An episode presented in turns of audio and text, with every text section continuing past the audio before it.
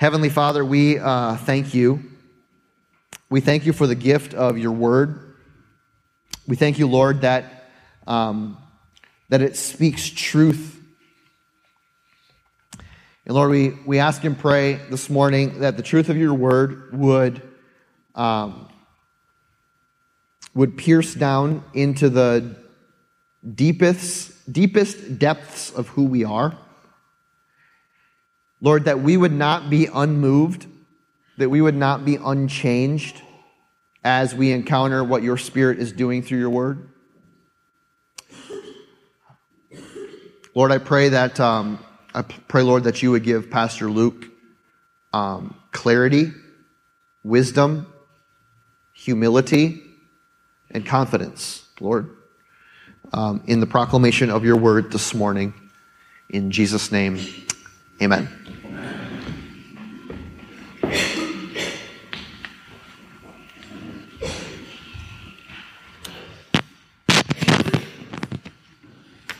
Morning, everyone. Morning. Uh, I'm Luke, one of the pastors here, uh, and we've been walking through the book of Romans. We've been going each week, uh, kind of unpacking what is probably for many people, many theologians, many pastors have considered to be one of the biggest highlights of the entire Bible, and that is the book of Romans. And so it's a really dense book, but it's a book that is so treasured because of how clearly it talks about the gospel, the very thing that we're gathered here each and every single week to talk about, to talk about Jesus and help us all grow closer to Him. Now, um, you know, as as pastors, we kind of wear um, we end up wearing a whole bunch of different hats, right? There's um, trying to kind of like uh, define just exactly what it is a pastor does on any given week is notoriously difficult. Um, and demonstrated by the fact that, like Cameron today, we're talking about this, right? Uh, and sometimes on Sunday mornings we get up here and we've got a really pastoral, very shepherding message, one of comfort. And sometimes we get up here and we've got something that we really need to teach um, and so today I'm feeling like I need to kind of have on the hat of prophet a little bit. Now, before any of you go out and tweet, I guess you don't tweet anymore, but any, before anyone goes out, puts a post on social media um, and says, Pastor Luke said he was a prophet, hold up. Um, uh, what I mean by that, because a lot of times what we think of when we think of prophet, and we've talked about this here before because we've done a series on the minor prophets and prophetic books in the Bible, but so often when we think of that word prophet, we think of like future telling and kind of weird dreams that don't make any sense. Um, and that's not necessarily even what the Bible emphasizes when it comes to prophets. The prophets most often had a word of God for the people of God, calling the people of God to return to God. That is so often the message or what a prophetic word in the Bible ends up being is a word of God for the people of God, calling the people of God to return to God. It's a invitational calling out to say, come and know the Lord. Repent, return, and know the Lord. And so that is what kind of I think of and what I think is a biblical picture of a prophetic word in, of sorts. And in some ways, that is kind of what preaching is every week here. It's opening up the Bible. It's saying, this is the word of God, and it is his, your, it is his message for you, and you ought to heed it and come closer to God. And so today's message is that. It's a, it's a message for you that I believe, um, that it will be a, um, this will be a, a word that perhaps calls you up, that perhaps is a wake up call. Uh, and, and so it's a, but it's also a really, really good word. It's a really encouraging word. It's a word that refuses to leave us where we're at. So we're going to pick up kind of where Cameron kind of left off. But before we do that, Uh, we're going to be in Romans chapter 2. So if you want to, if you have a physical Bible with you, like we've been encouraging you to, um, you can pull that out. We have Bibles underneath the pews in front of you, but we'll also have the scripture up on the screens as well. We're going to be in Romans chapter 2. So that's in the second half, kind of, what do you call that? The last quarter of your Bible. Romans chapter 2. Now, before we dig into that, I want to kind of want to ask a kind of like a hypothetical question that I feel is in that is in perhaps the mind of some some people perhaps people who don't come to church haven't been to church have no interest in church uh, and it's this question what good is it being a christian if they look the same as everyone else they're just more judgy right? What good is it to be a Christian if you just look like everyone else who's not a Christian? You're just more self righteous about it. What's the answer to that question? Right? And is that a accurate representation of what Christianity is beginning to look like in America, in our towns, in our churches? I um, did a little bit of research yesterday. I was trying to kind of find, uh, I was trying to find one study that kind of maybe perhaps did a survey of Christians to try and see where Christians' perspectives on sin uh, and things that God had kind of communicated in, in some of those beliefs. I couldn't find one singular study that was comprehensive, but I found like a number and kind of like a couple of different studies. And rather than boring you with those and trying to parse out what each one means, it was just generally kind of like looking at different ones and kind of all the different categories. It was around like, you know, it, covering different sin topics, different things that the Bible says Christians ought not to live or do this thing. There was about of like people who regularly attended church, of that, of the people who regularly did that, 30% either said, ah, I don't really think that's that big of a deal, or uh, it probably should be do. I probably should change the way I live, but I'm not. So it was like roughly a third of people who were going to churches on a regular basis were unconcerned that their life did not match up with what the Bible said. People who self describe said, Yeah, I'm a Christian, I'm a follower of Jesus. You can find a number of these different studies on different particular topics. Um, and there was always a percentage of people who were just like, Yeah, I'm a Christian, but you know that like one thing that Jesus says that I just don't like? I just kind of ignore that. And, and that's a, um, I don't know. That's kind of what this passage is going to, or going to talk about today, is what would God say to Christians who look no different than the world? What does God have to say to people who would say, you know what, like it's, it's not that big of a deal that I look or that my life hasn't changed at all since knowing Christ? And so we're going to dive into this passage and um, and kind of unpack what it says. So these aren't just my words, these are the words of the Lord. So let's walk through this passage and let's see what the message is. We're going to start up in chapter 1, picking up kind of where Cameron left off last week in verse 28 of Romans chapter 1. So that says this Furthermore, just as they did not think it worthwhile to retain the knowledge of God. So God gave them over to a depraved mind, so that they do what ought not to be done. They have become filled with every kind of wickedness, evil, greed, and depravity. They are full of envy, murder, strife, deceit, and malice. They are gossips, slanders, God haters, insolent, arrogant, and boastful. They invent ways of doing evil and they disobey their parents. They have no understanding no fidelity, no love, no mercy. And all they, although they know God's decree that th- those who do such things deserve death, they not only continue to do these very things, but also approve of those who practice them. So, this passage right here, Cameron talked about his main idea, if you were here last week, you kind of remember, is that we as humans tend to suppress, push down, keep underneath the water, and ignore the truth of God. It's our, when, when God's truth comes into our life and we don't like it, we want to push it away, hide it away in the closet, and ignore it. We suppress the truth of God. And Paul here, when he is writing that passage, he's talking about largely unbelieving, what we call Gentiles, people who are not Jews.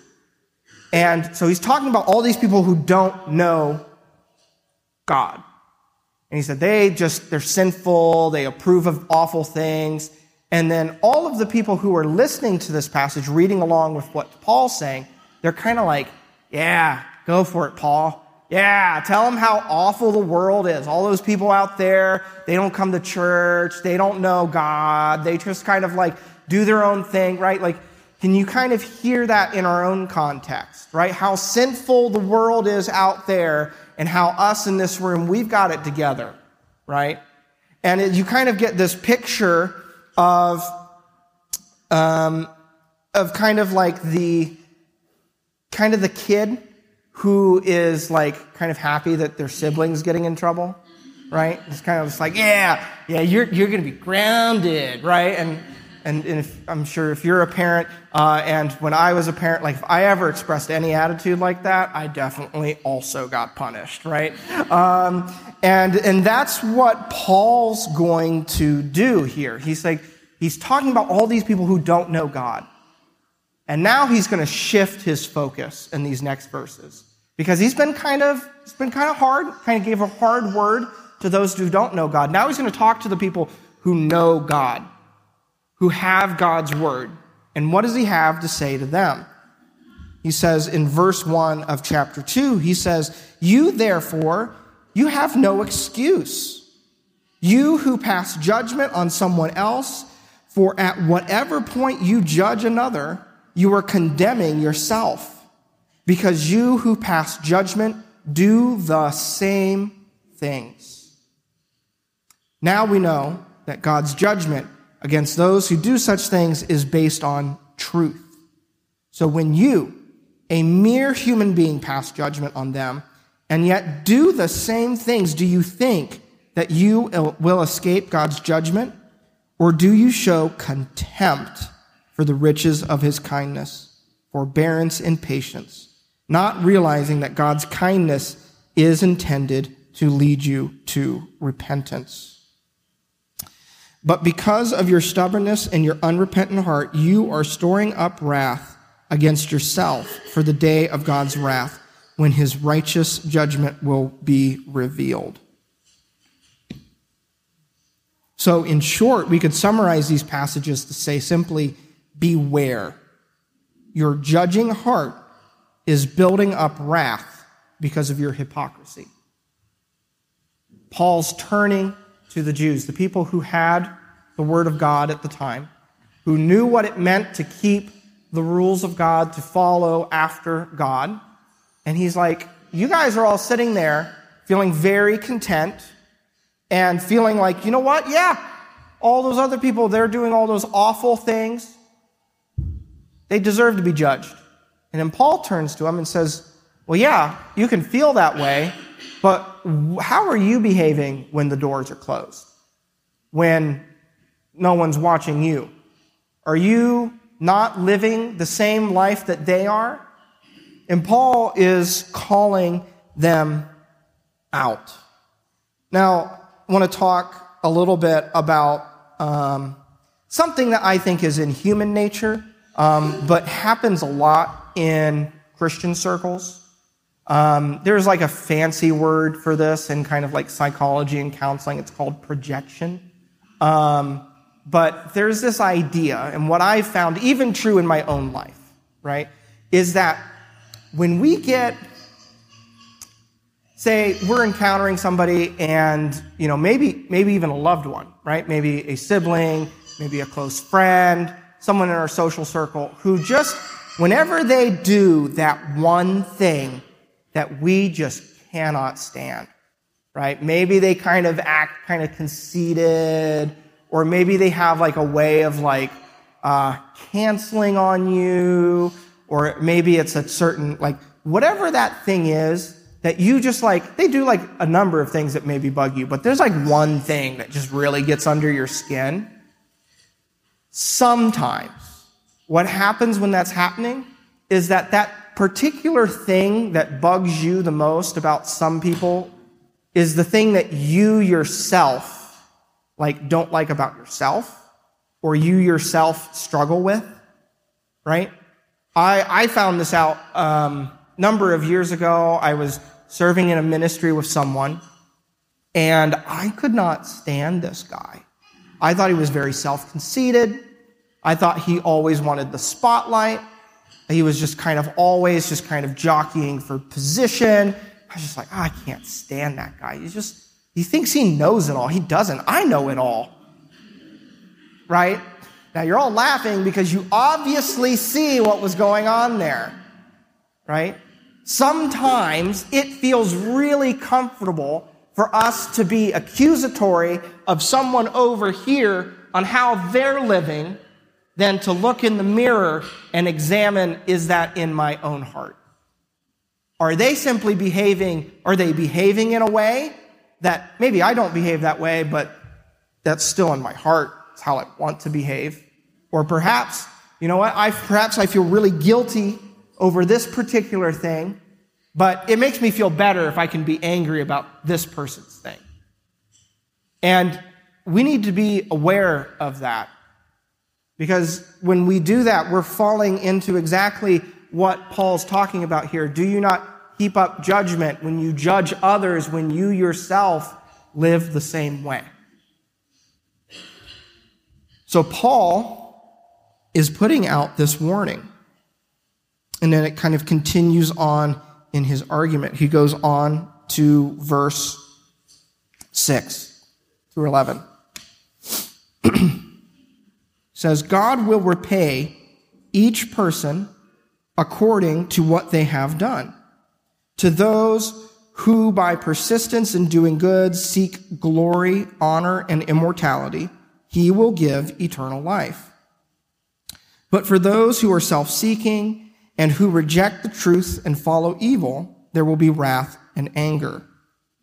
There will be trouble and distress for every human being who does evil, first for the Jew, then for the Gentile, but glory, honor, and peace for everyone who does good, first to the Jew, then for the Gentile, for God does not show favoritism.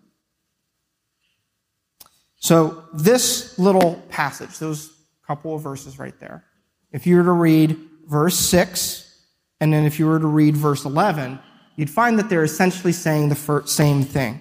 Verse 6 says, God will repay each person according to what they have done. Verse 11, for God does not show favoritism. Summarize the point. God fairly judges your heart and actions no matter who you are. Right? He's calling out and he's saying, like, just because, this is Paul, Paul speaking to the Jews, and he's like, just because you are a Jew does not mean that you just get a pass. You just get a free pass. God is not one who shows favoritism. God is the one who judges rightly. He judges fairly. It, this would be God is not the parent who shows favoritism. He's not the God who says, you know what, like you're the special child, you can do whatever you want. Uh, and then he just goes over here and he's just mad at all the other ones, right? That's not God. God is, God does not show favoritism. Because if he did, it would not be very righteous of him, right? If we go all the way back to kind of our key ideas of this, of this, of the book, if we were to go back to one uh, verse verses, chapter 1, verses 16 through 17. This is Paul saying, says, I am not ashamed of the gospel because it is the power of God that brings salvation to everyone who believes, first to the Jew, then to the Gentile. For in the gospel, the righteousness of God is revealed. A righteousness that is by faith, first to last, just as it is written, the righteous shall be, shall live by faith. And there's a number of different ways that the righteousness of God is revealed. Um, and one of the ways, one of the ways that righteousness plays out in the book of Romans is in God being a righteous and fair judge. That God is fair, that he's not just compromising and just saying, oh, you know what? Like it's like sin isn't a big deal. The gospel isn't God saying sin's not a big deal. He's saying it's a massive deal. It's so massive that my son has to die for it. That's God's righteousness on display. So if we go forward back into Romans chapter 2, and we pick up in verse 12.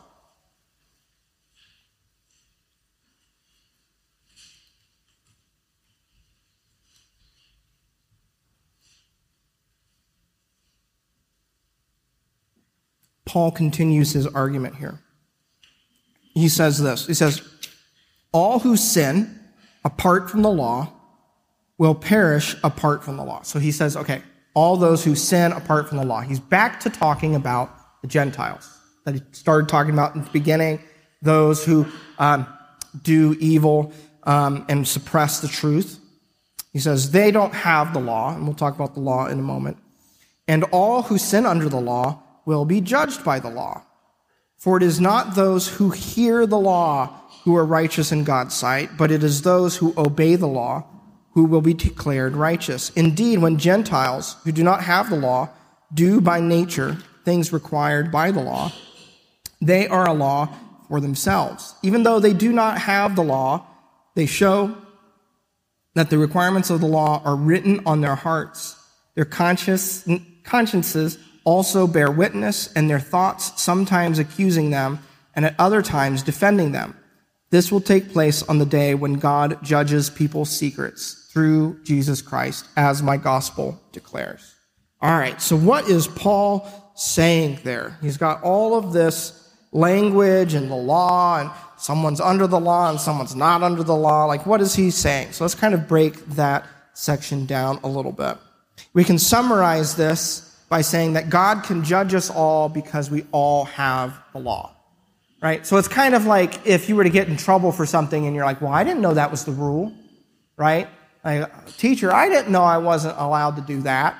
Um, and God's, Paul's saying, he's like, no, no, no. Like, you don't get to play that card. Because he talked about it earlier and he's talking about it now again. Says, even though, I should define the law before we go any further. So when the Bible, when Romans talks about the law, what is it talking about?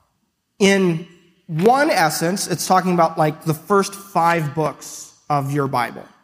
First five books of the Bible are what the Jews considered their law. It's all of the, the rules, the regulations, the covenant includes the Ten Commandments, if you've seen those movies. Um, and all of that, that's the law. And it all governed how the people of God were to follow God, how to behave, how to live their lives, how to conduct society. All of those things were included in there. And that was all about how you set yourself apart and you were part of the family of God. And so he's talking about people who don't have the law, somehow have the law written on their hearts. And that law that's written on their hearts is still a law that they can be judged by. So what's he talking about? What's he saying when he says, well, there's people, people who weren't Jews, who didn't have the first five of the books of the Bible. They never read the Torah before. Like, what do they have written on their hearts? Well, I mean, one simple way to kind of see, to talk about this is just the, the very simple conversation we have if I was to if I was to walk down the street, we're walking down the street towards each other. And we're both on the sidewalk, and we're in America, so we're, we should be walking. I'm walking on the right side of the sidewalk, you're walking on the right side of the sidewalk coming the other way. And for some reason, I kind of just not paying attention and I just kind of bump into you. Right? Now, any now what should happen, right? I was maybe on my phone, I wasn't paying attention, I was watching some TikToks, and I bump into you, right? I should say, Oh, I'm so sorry. Like that was my fault. I didn't intend to do that. My bad, right? So sorry. Can I help you pick that up? But if I instead just kind of like, get out of my way, like I get really mad, right? Like, like there's something inside of us that says, well, that's not, that's not right. Right? How is it that two strangers can have an interaction and come into um, a dialogue over what is right and what is wrong about the way you're treating me is not correct. Right? If we look across society, across the world, across history, why is it that civilizations tend to agree on, like, you know, not murdering people, not stealing things that don't belong to you? Why is that? If they've never talked with each other, it's not like all the like people got together and decided, you know what, I, am gonna like all right, I'm to go back to my tribe in Asia and my tribe in the Americas, and we're to make sure to instill the same moral ethics in everybody, right? Like they didn't have some sort of like way of communicating that, but across history and across time, each and every civilization grows up with this sense of what is right and what is wrong. Well, where did that sense of right and wrong come from? Because it's, it's, it's more than just it's, it, it's something that seems to be universal. And if there's, if you were to walk into a classroom on your first day of class and you see up on the chalkboard written rules, you would say, hmm, would you sit there and say, hmm, I, I guess those rules just spontaneously got there? They just happened to be there, I guess. Like, you, you wouldn't think that. You would say, well, no, no, there must be a teacher who decided the rules and came and wrote the rules up on the chalkboard so that we could all see them. And so, similarly with us, when we all in our human experience have these rules of how we ought to treat one another written on our hearts, our conclusion should not be, huh, that's interesting. Our conclusion should be, somebody wrote those there. And Paul is saying, those rules written on people's hearts, even though they're there, they fail to keep those rules. So God comes up to the person who doesn't have the Bible, and he comes and he says, Well, I did, did give you these rules on your heart, and you didn't even keep those. And so I won't judge you for what you didn't have but I will judge you for what you did have. And then Paul turns over and he looks to the Jews, to those who knew God, who had the word, and he's like, You guys, you guys did know this. You guys were aware of what God had said. And then you also didn't do it. And I will judge you for that. So God fairly judges our hearts and our actions, and God can judge us all because we have, um, we have this written on our hearts.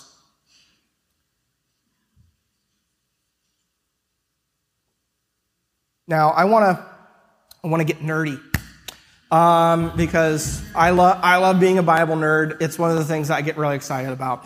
Um, I was telling people earlier this week, I'm like, I'm really boring at parties unless it's like a Bible trivia party. Um, and so we're going to talk about, um, like, because Paul wrote this book, wrote the letter of Romans at a particular time in history. And just like I can get up here and I can talk about like TikTok and Twitter or X or whatever the heck it's called now, um, like, you guys all get that. You guys are all like, oh, yeah. We were to replay this sermon in like 300 years from now, somebody'd have to be like, I don't know what they have, I don't know, future Google, uh, and look back and say, like, what, what was he talking about TikTok? Like, what was he, what was that? Like, they wouldn't get it, right?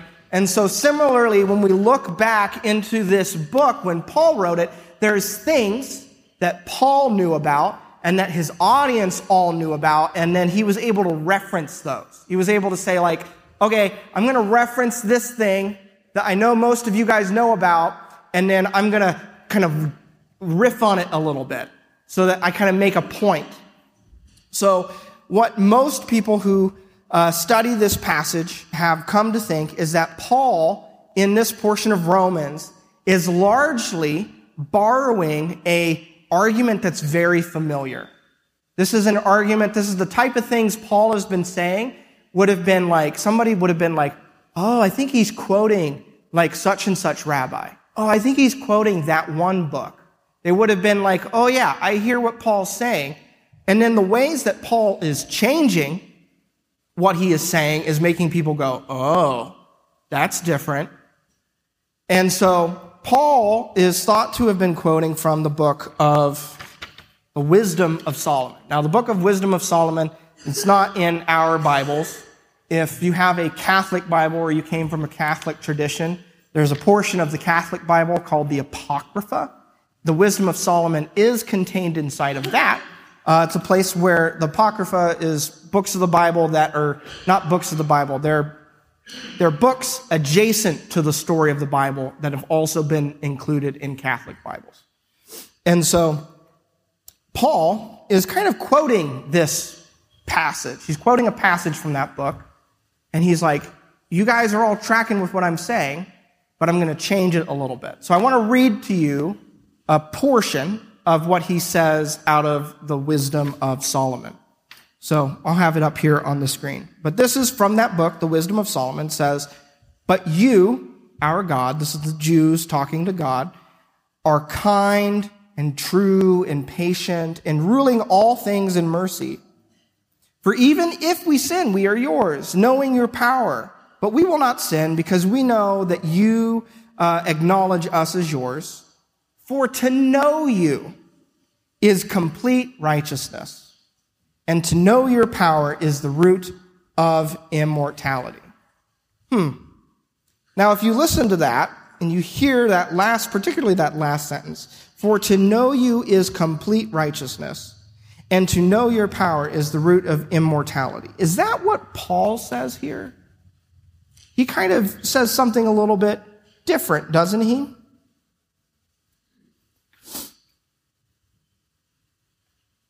See if I can find it here.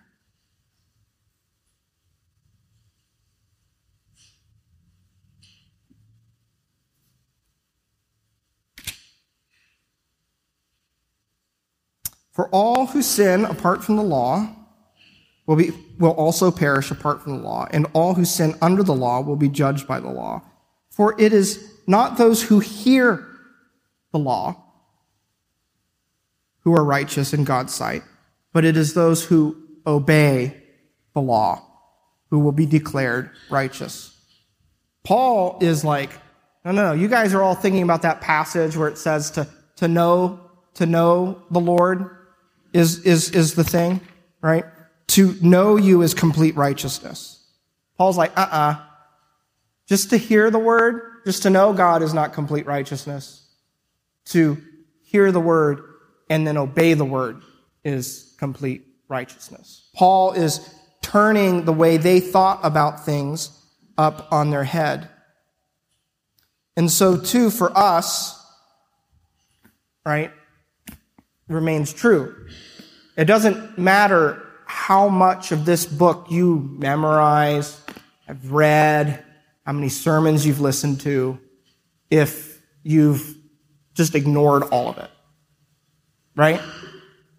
That's doesn't do you any good. There are people who make their entire career out of reading and studying this Bible and making papers and teaching about it who don't believe in God. Simply understanding the Bible does not make you a Christian. Just because you can win at Bible trivia night, because everybody goes to those, just because you know all of those facts does not mean that you are a Christian, that you have a good relationship with God.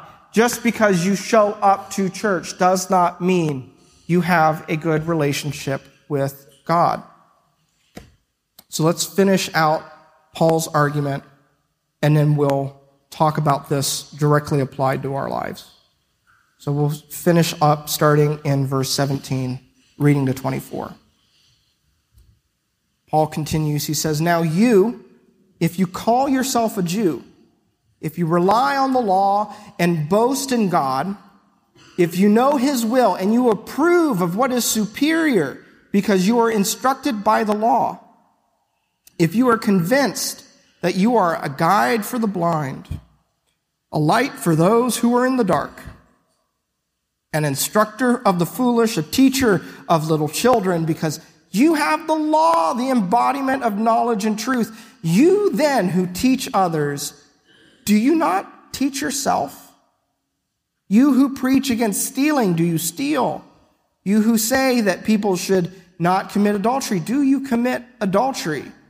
You who abhor idols, do you rob temples? You who boast in the law, do you dis, you dishonor, do you dishonor God by breaking the law? As it is written, God's name is blasphemed among the Gentiles because of you.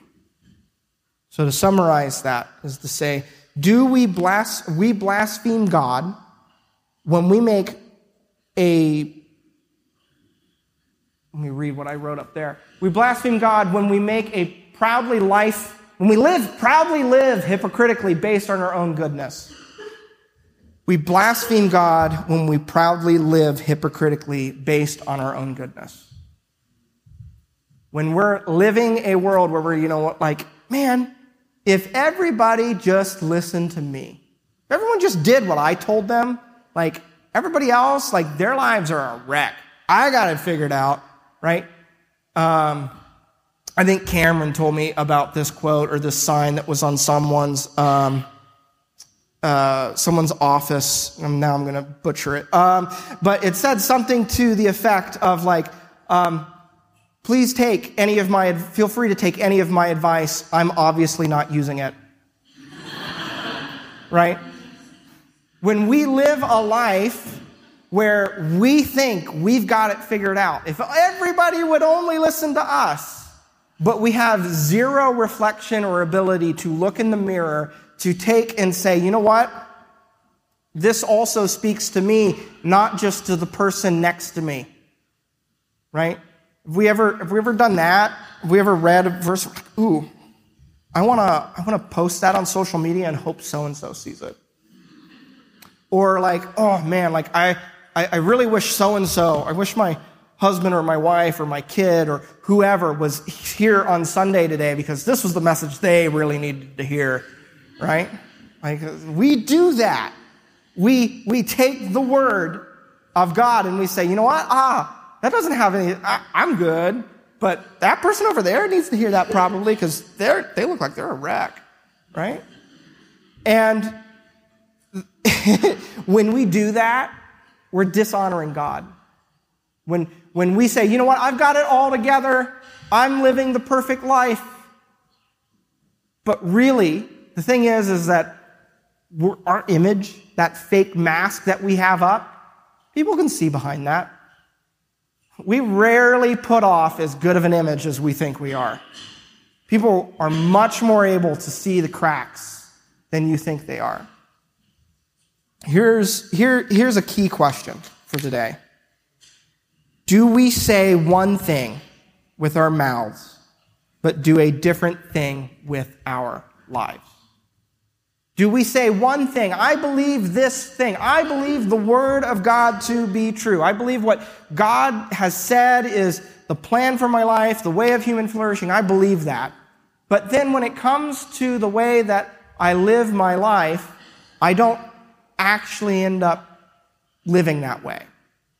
My actions are not matching up with what I have said I believe, I think, or I teach. Do we say one thing with our mouths, but do a different thing with our lives? it's kind of a, um, have you ever heard the phrase, uh, classic wisdom, do as I say, not as I do? Right? And, and, you know, it's, you know, it's really tempting to say that perhaps to like those who are coming behind us, whether that be, uh, you know, if you've got kids, right? If a parent, uh, if you say, like, do as I say, not as I do, right? Um, something that seems to be true is that the example usually beats out the words. Right? The lived example of how someone lives, not what they say, tends to be the trump card. A, a kid follows after the example much more easily than the words of a parent. And same for us as we speak into the world. I don't know who originally said this, but there are not a lot of people. If you go out into the world, talk to people who aren't all that interested in faith, and you ask them, Do you want to read the Bible? They might say, Ah, not really, it's kind of long. Um, they might not read this, but they might read your life. Not everybody will read the Bible, but they will read how you live. They will read how you treat them.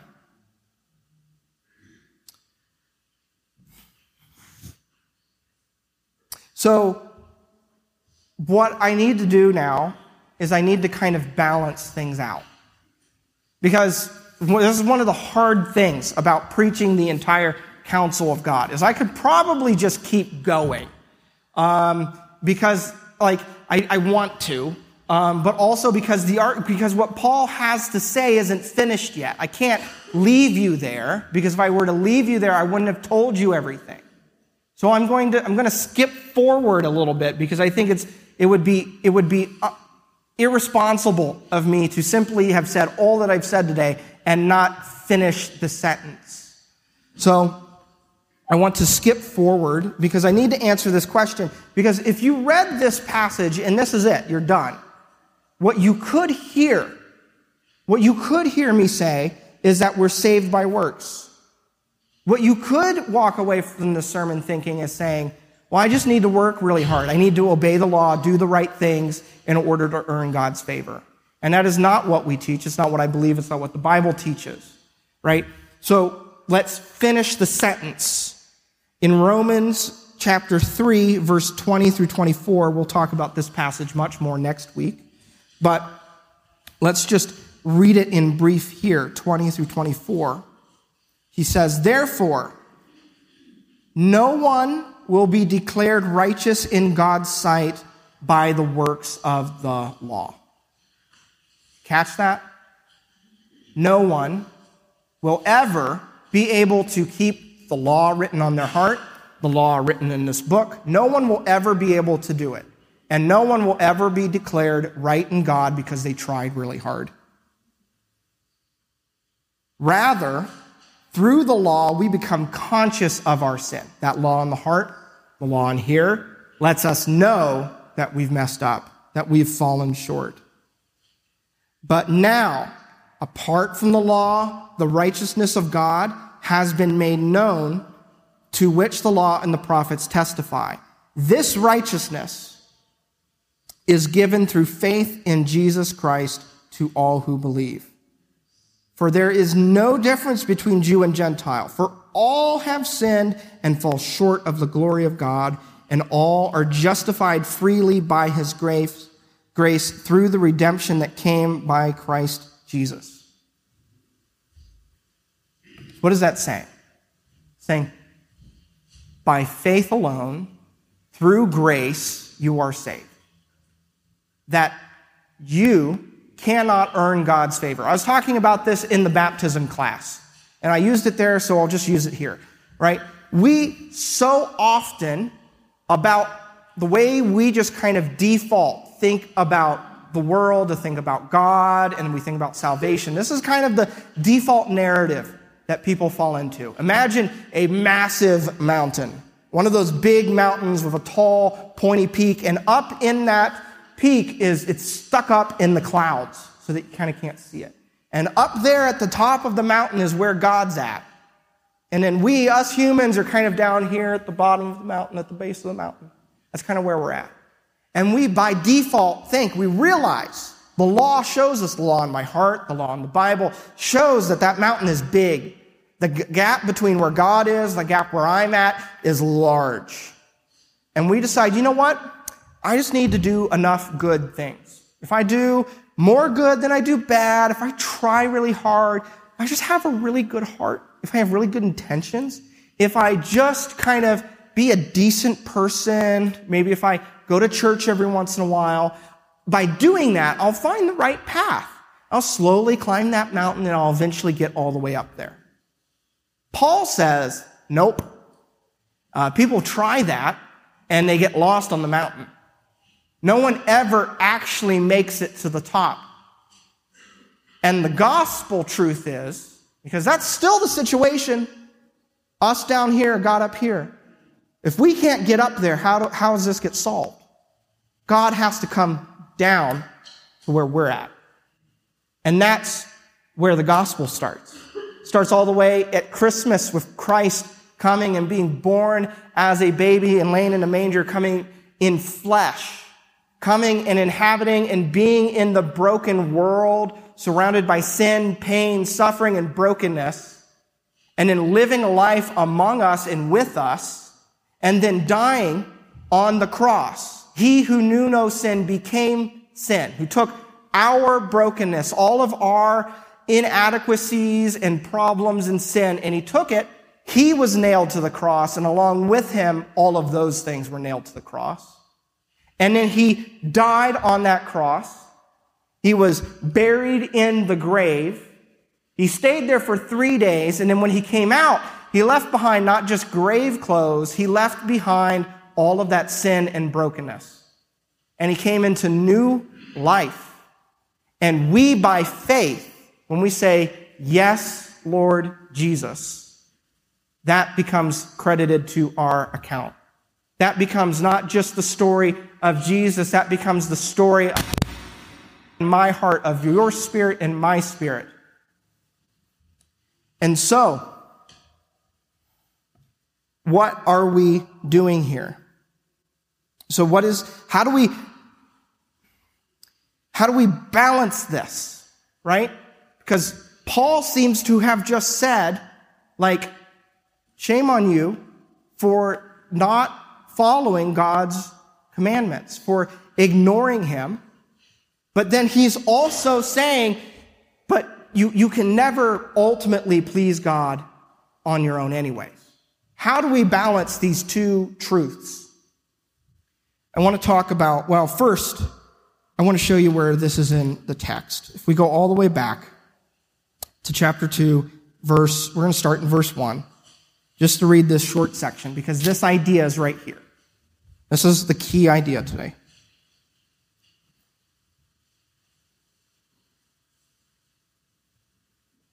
You, therefore, have no excuse, you who pass judgment on someone else.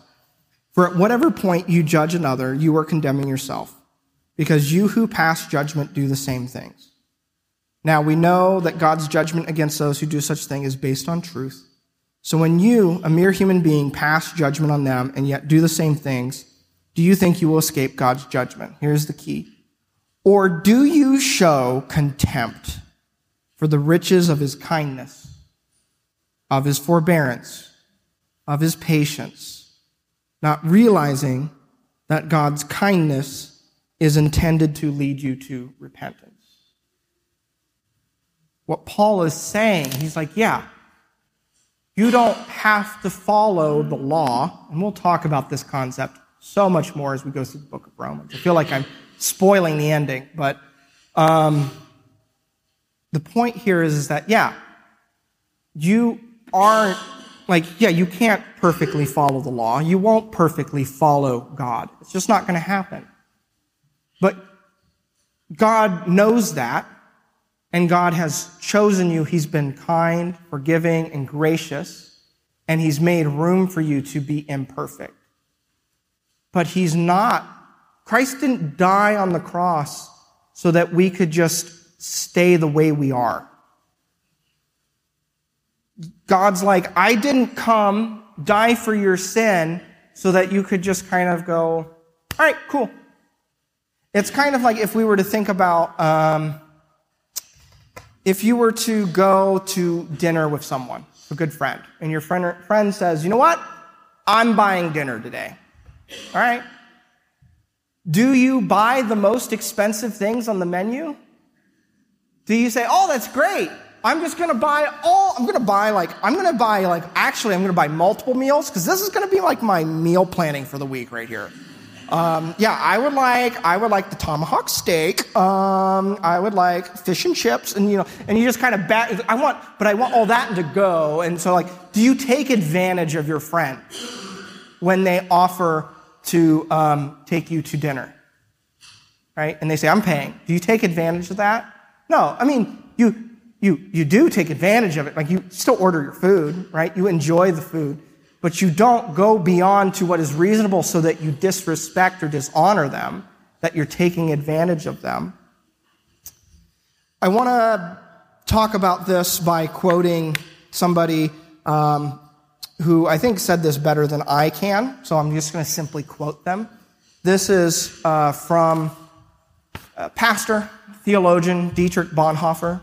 He was a pastor in Germany around the early part of World War II. Um, and he, he received lots of criticism uh, from all different angles when he was uh, alive and serving. And this is in his book, um, Cost of Discipleship, which is a book I gave all the small group leaders are reading. And he talks about this. He calls what he, he talks about this idea called cheap grace.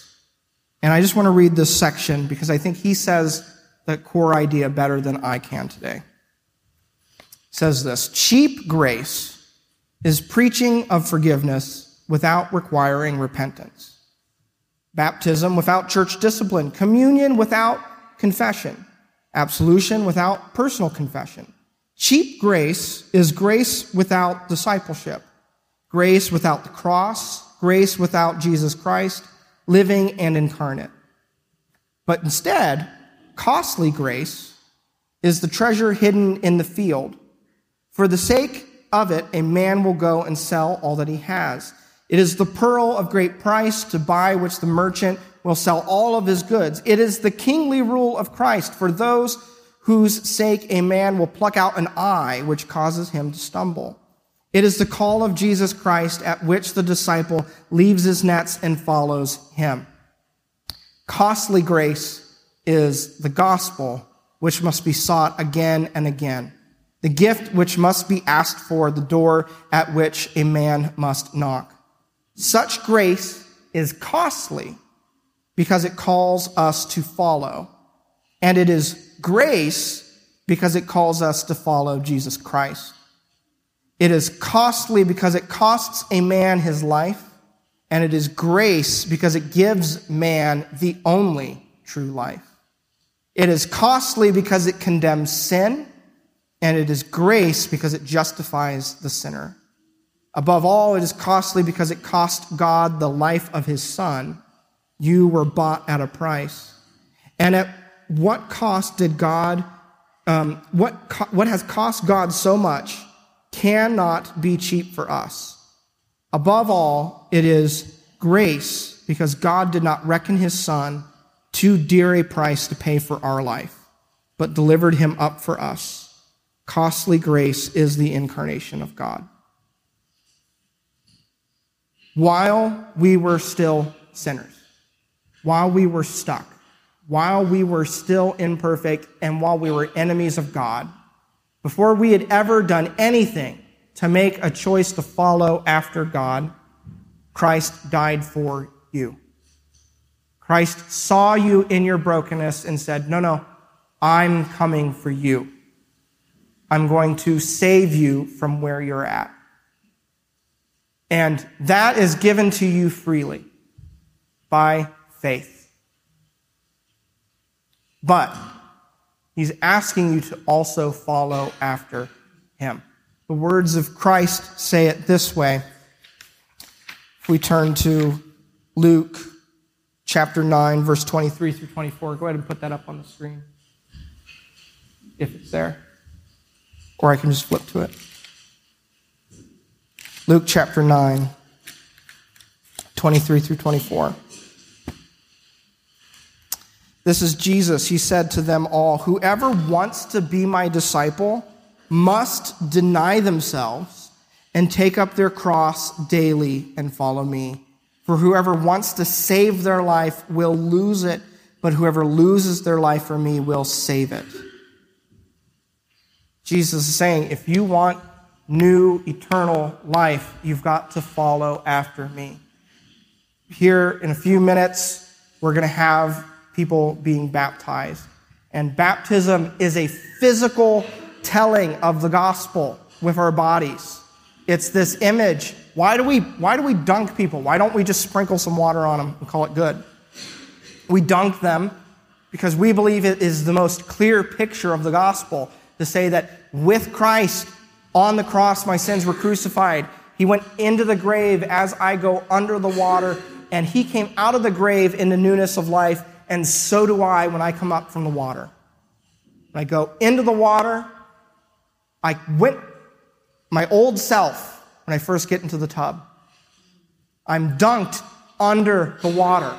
When I come back up, my old self is left behind. That's the picture of the gospel. That's what we believe. And so, why then do we continue to say we should just live like the old self? Paul's calling us to newness of life to follow after him. So I have two, two questions.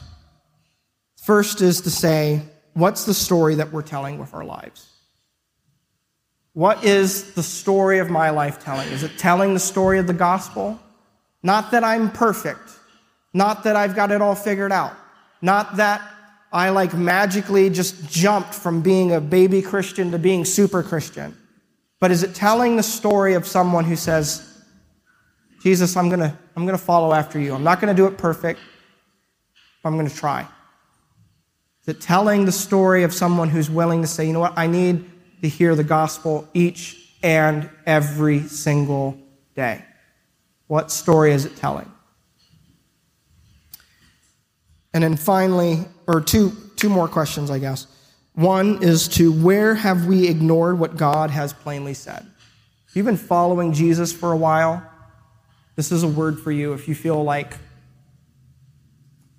ask the Lord, Am I ignoring you? Ask the Lord, is there something where I've decided, just going to pretend that's not there? Ask the Lord. It's much the same question that Cameron asked last week. And then finally, if the, if the ground is level, is flat, we all stand at the same position at the foot of the cross, how then ought I be treating other people? If we all contribute nothing to salvation except for our sin, then how should I be treating and loving those around me?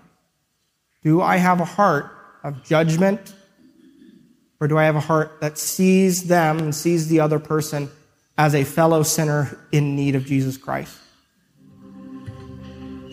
Heavenly Father, Lord, we come before you in need of your grace, in need of your direction and your guidance and your Holy Spirit. Lord, I pray that this morning you would be awakening ourselves to you so that we might clearly understand and see the life that you've called us to, the life that you have freed us to live. Lord, you didn't die for us to stay where we're at. You've died for us so that we might live in newness of life. Lord, today I pray that this message, ultimately, I just pray that your word would have its effect in people's hearts and minds. That you might be calling us closer to Jesus. That we might understand what it means that you gave your son for us and how much that costs. And how we might also understand how freely it has been given to us that we might know you and have salvation. Lord, I pray that you would be magnified in our hearts and that you would be told as the story of our lives. In Jesus' name we pray. Amen.